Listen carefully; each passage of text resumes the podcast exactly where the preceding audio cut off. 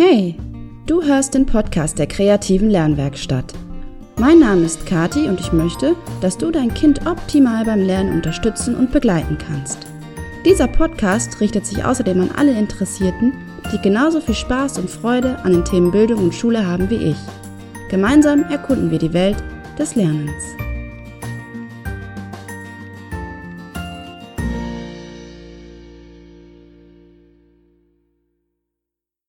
Hallo, hallo, hallo. Du hörst Folge 13 des Podcasts Werde zum Lerncoach für dein Kind. Und während ich jetzt heute diese Podcast-Folge hier einspreche, zwitschern draußen die Vögel. Es ist ziemlich heiß und schwül, was ich persönlich sowieso nicht so gerne mag und haben kann. Und mein Hund, der liegt mal wieder neben mir und schnarcht. Das sind alles Dinge, die der Konzentration ja nicht unbedingt förderlich gegenüberstehen. Tja, und außerdem sitze ich in einem völlig chaotischen Büro, denn ich befinde mich mitten im Umzug. Die Räume der kreativen Lernwerkstatt ziehen also um. Hier ist es einfach mittlerweile zu eng geworden. Für den, der es noch nicht wusste, ich habe bisher im Homeoffice gearbeitet. Ich habe also zu Hause so ein kleines Büro eingerichtet und naja, so ein ja, Therapieraum, wobei ich Therapie so nicht so gerne sage, ist eher so ein Raum, um eben die Förderstunden ähm, spielerisch durchzuführen. Ja, gut, lange Rede, kurzer Sinn. Es ist mega chaotisch hier. Überall liegen Pinsel, Farbtuben und Knete, Papier und Kartons in jeder nur erdenklichen Größe und Farbe und außerdem natürlich jede Menge Spiele, Ordner und Bücher äh, unterm Strich wirklich keine gute Umgebung, um sich zu konzentrieren. Und ja, es fällt mir hier auch wirklich ziemlich schwer zurzeit, mich zu konzentrieren. Und warum erzähle ich dir das? Naja, unter diesen Bedingungen kann sich wohl jeder schlecht konzentrieren. Aber es gibt Kinder und auch Erwachsene, die wirklich grundsätzlich große Schwierigkeiten damit haben, sich zu konzentrieren kommt dann noch so eine gewisse motorische Unruhe hinzu. Das heißt, dass sie, keine Ahnung, gerne mal aufstehen und umherlaufen, die Kinder oder die Betroffenen. Oder dass sie, man sagt, über Tisch und Bänke gehen. Dass sie nicht ruhig auf einem Stuhl sitzen können und immer hin und her rutschen. Ja. Wenn das noch hinzukommt, dann ist die Diagnose von Laien, und das ist mit Ausrufezeichen auf meinem Skript hier, äh, geschrieben. Von Laien ist dann die Diagnose häufig sehr klar gestellt. Dieses Kind hat ADHS. Ähm, mit Laien meine ich übrigens Eltern oder Eltern anderer Kinder, Lehrer, im Grunde jeder, der aufgrund einer fehlenden medizinischen Ausbildung kein Arzt ist. Und die Diagnose ADHS wird eben immer durch einen Arzt gestellt. So, Vielleicht geht es dir jetzt dann so wie mir. Die Bezeichnung ADHS oder ADS löst in mir irgendwie so ein seltsames Gefühl aus. Aufmerksamkeitsstörung. Was häufig ja wirklich lapidar unterstellt wird, eben durch so eine Laiendiagnose, ist in Wirklichkeit nämlich eine sehr große Belastung für Betroffene und auch das Umfeld. Bei ungünstigen Bedingungen führt eine schwere Aufmerksamkeitsstörung übrigens zu tiefgreifenden Entwicklungsstörungen.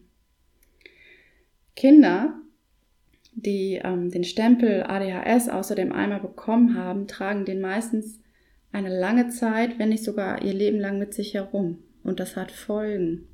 Selbst wenn es sich eben nur um eine Laiendiagnose, zum Beispiel durch Lehrer oder durch das Elternhaus handelt, so hat es doch wirklich auch Auswirkungen auf das Leben des Kindes.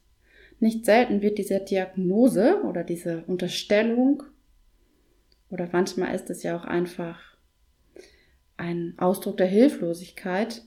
Ja, auf jeden Fall wird diese Diagnose häufig als Ausrede oder als Flucht genutzt. Zum Beispiel, boah, kein Wunder, das kann er nicht können, dafür hat er keine Geduld. Er hat schließlich ADHS. Nee, sie hört dich nicht. Sie hört dir nie zu. Sie ist immer so unaufmerksam. Sie hat ADS, hat Probleme mit der Aufmerksamkeit und ist immer ganz unkonzentriert. Ganz schwierig an sie ranzukommen. Im Übrigen bekommen diese Kinder und auch andere Kinder ganz, ganz genau mit, wenn so über sie gesprochen wird. Und das macht mit Sicherheit etwas mit dem Selbstwertgefühl.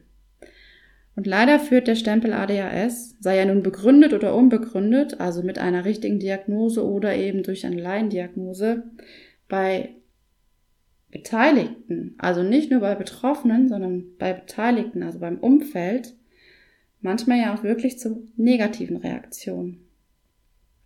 Nicht angepasstes oder ja systemsprengendes Verhalten, impulsives Verhalten, Wutausbrüche trotz Reaktion ähm, erzeugen natürlich auf der gegenüberliegenden Seite nicht unbedingt wohlwollende Gefühle für das Gegenüber, ja, sondern die, die Personen sind dann häufig genervt oder sie reagieren genervt.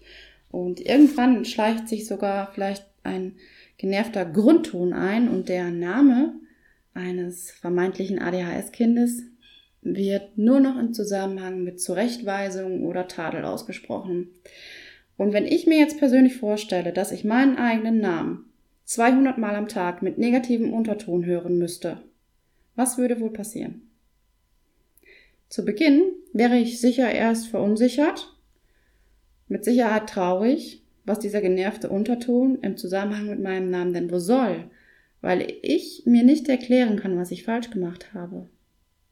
Denn auch ADHS-Kinder, also wirklich aufmerksamkeitsgestörte Kinder, impulsive Kinder, sehen ihr Handeln ja erstmal so gar nicht oder ihr Verhalten.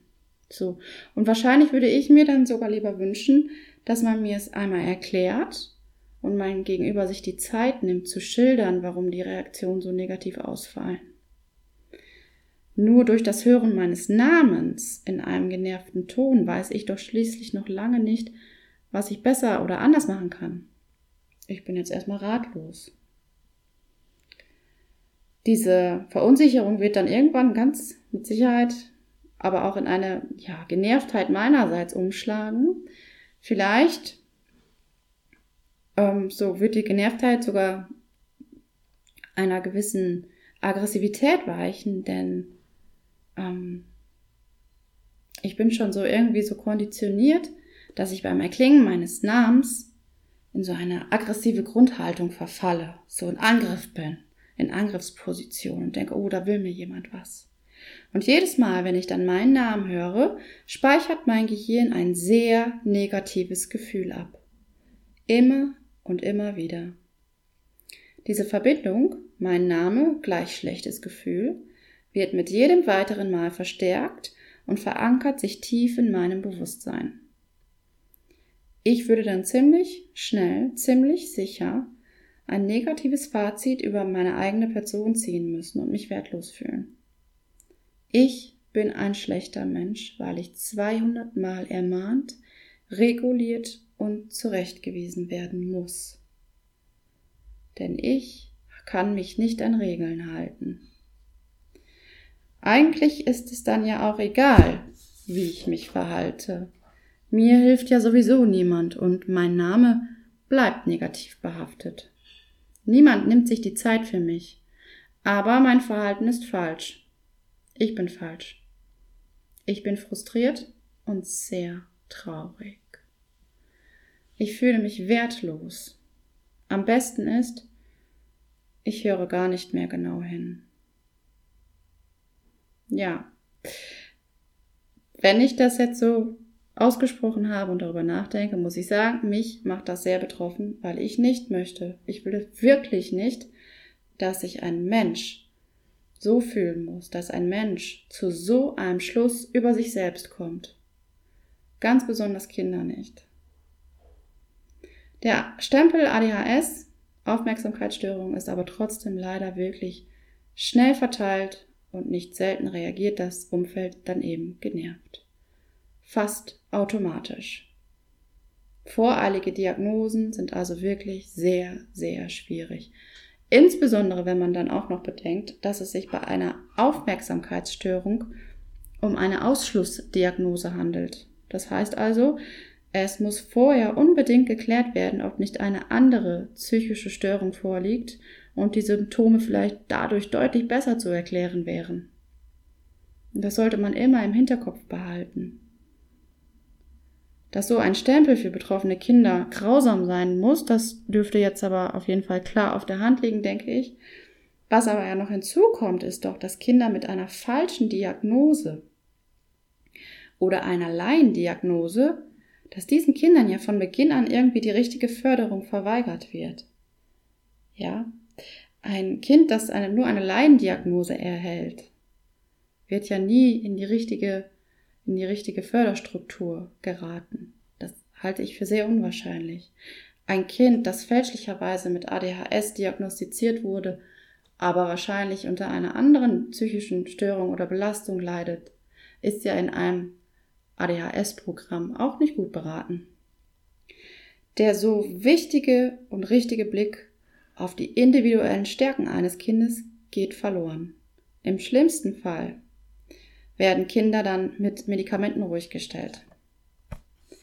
Keine Frage, das sage ich auch ganz deutlich, es gibt wirklich Kinder mit einer sehr schweren Ausprägung und einem schweren Verlauf einer Aufmerksamkeitsstörung. Und für diese Kinder ist die Gabe von Medikamenten wirklich auch sinnvoll und häufig auch der einzige Ausweg aus der Spirale.